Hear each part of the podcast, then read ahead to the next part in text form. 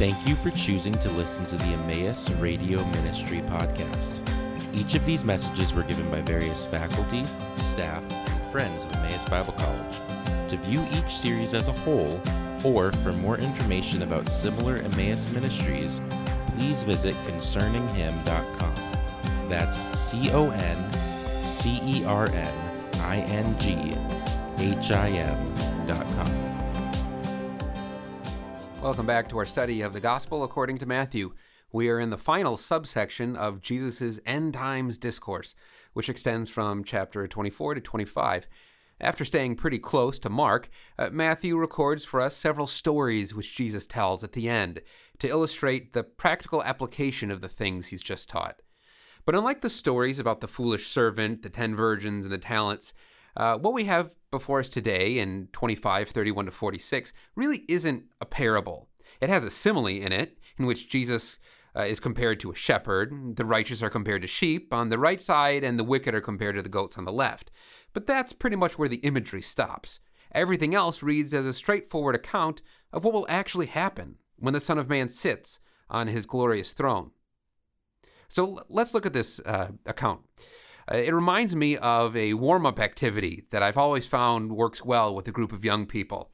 I have them stand together in a group, and then, based on whether an individual agrees or disagrees with a statement, they go to opposing sides of the room. So, for example, uh, I might gather them all together and say, Coke is better than Pepsi. And then those who agree with me go to my side of the room, and those who disagree with me go to the other side of the room.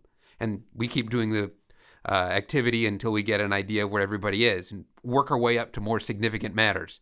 The little activity is a fun way to get kids moving around with some creativity, and it can be used to introduce some significant concepts.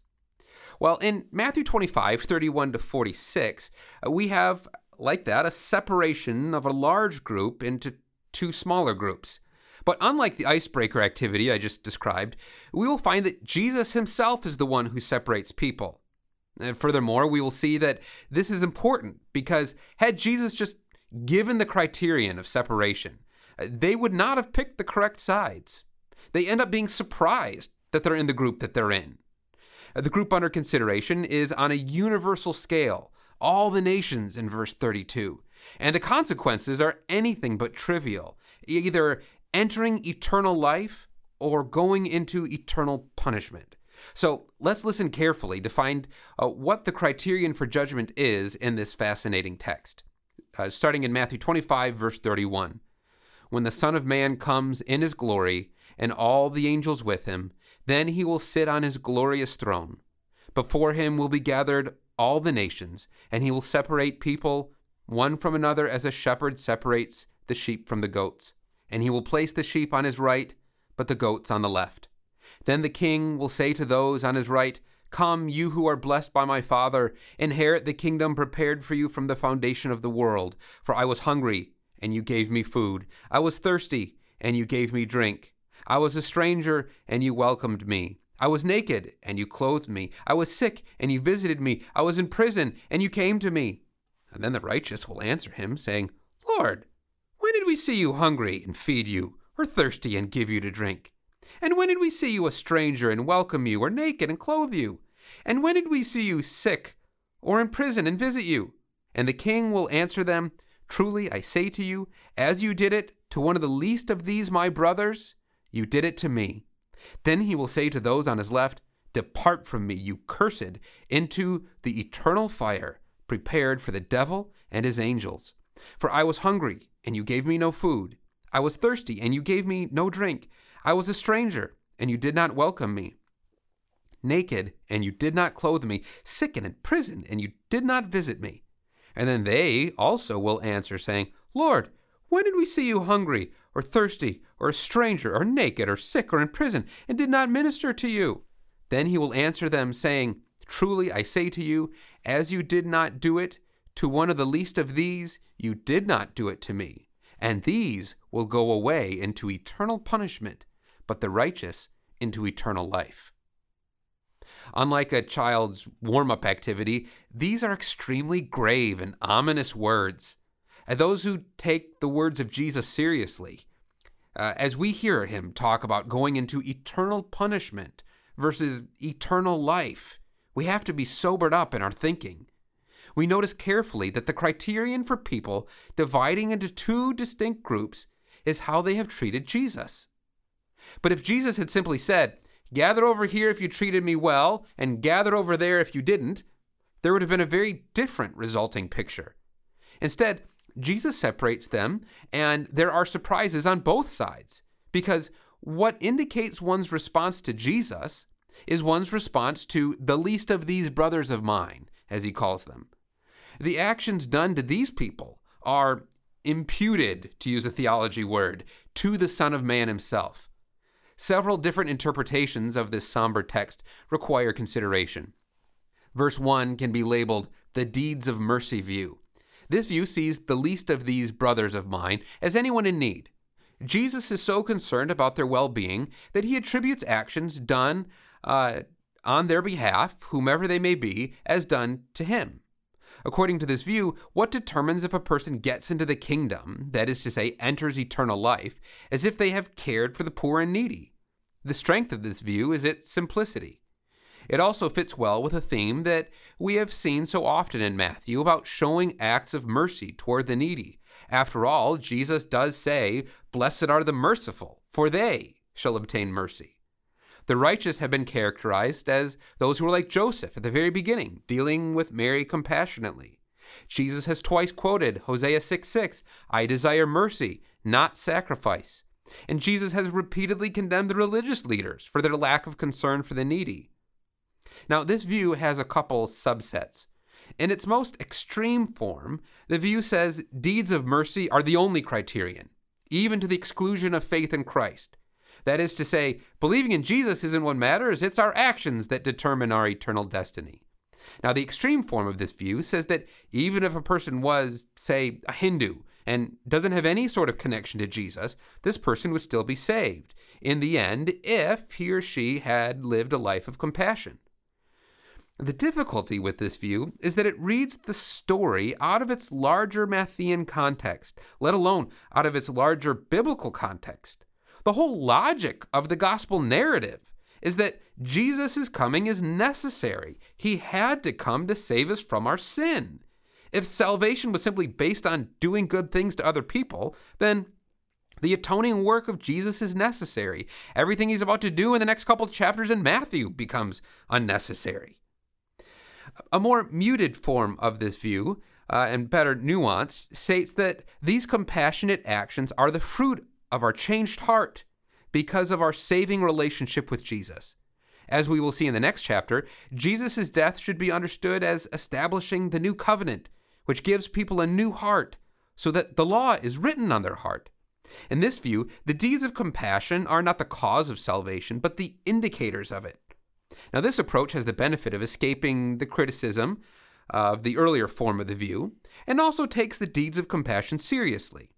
However, it does require a degree of theological sophistication uh, that is higher than what this particular text contains. Instead, when we just read the story, it does say, uh, inherit the kingdom, dot, dot, dot, for I was hungry and you fed me, and so on. And conversely, the negative version is, depart from me, you cursed, into the eternal fire, dot, dot, dot, for I was hungry and you gave me no food. The second view can be labeled the classical dispensational view. This observes that the judgment occurs when the Son of Man comes in his glory, which, according to premillennial uh, eschatology, is after the tribulation and at the beginning of the millennium. This is different than the great white throne judgment, then, of Revelation 20, which happens after the millennium. This view also stresses the gathering of all the nations, or what we could translate as the Gentiles. This third group, who are not the sheep or the goats, these brothers of mine, are then Jewish people. Some adherents of this view will also point out that there's no mention of a resurrection in this account.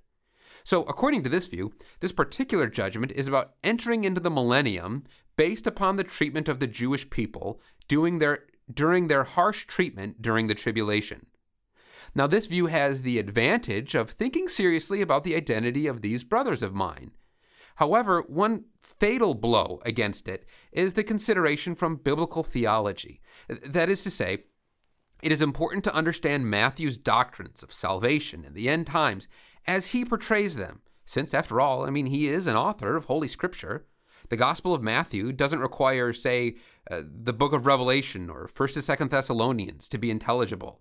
It doesn't require our end times charts to understand it. The difficulty with this view is that it's so nuanced that it's hard to imagine readers of Matthew coming to these conclusions. Matthew has given no indicators to his readers that his judgment will not apply to them.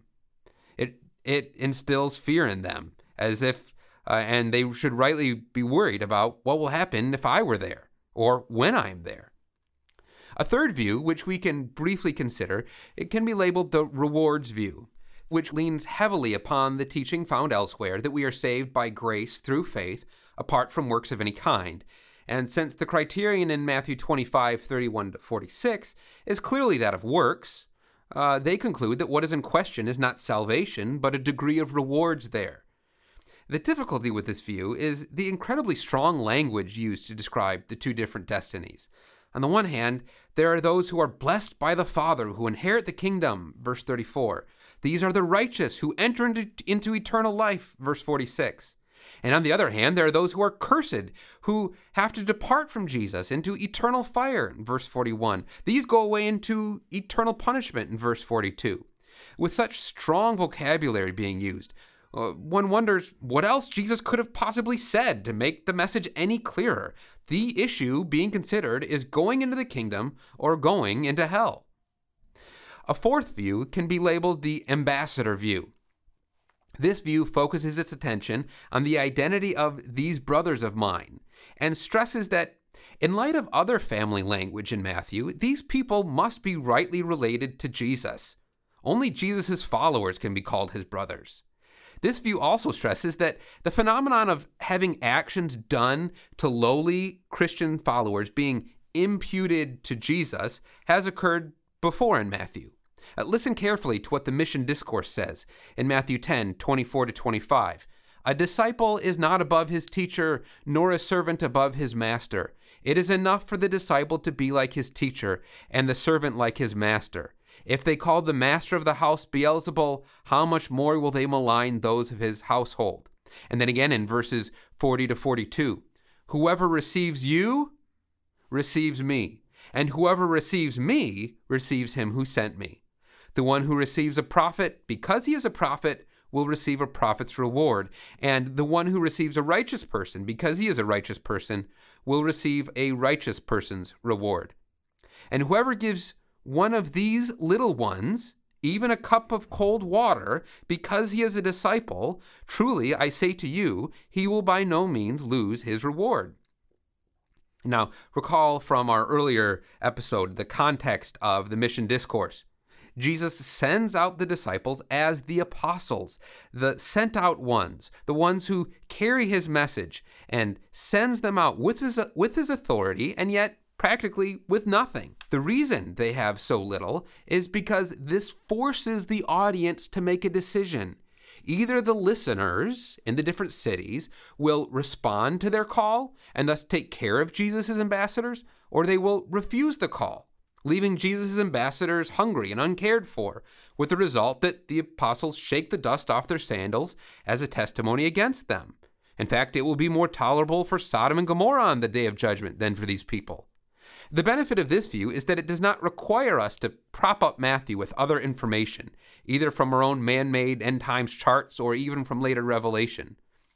This is a conclusion that Matthew's readers can come to, and there are sufficient similarities in the passage to suggest the latter is intended to be interpreted in light of the former. And this doesn't mean that the deeds of compassion turn out to be not all that relevant, but instead that they are situated in the context of showing, of demonstrating acceptance of the gospel message. Again, this is very serious business.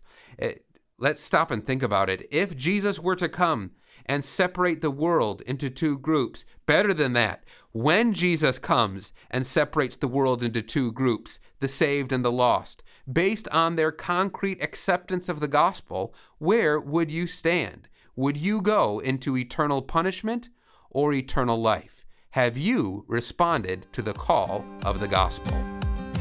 Thank you for listening to the Emmaus Radio Ministry podcast. This ministry is possible because of the generous contributions from our partners around the world. For more information about partnering with us, please visit emmaus.edu slash partner.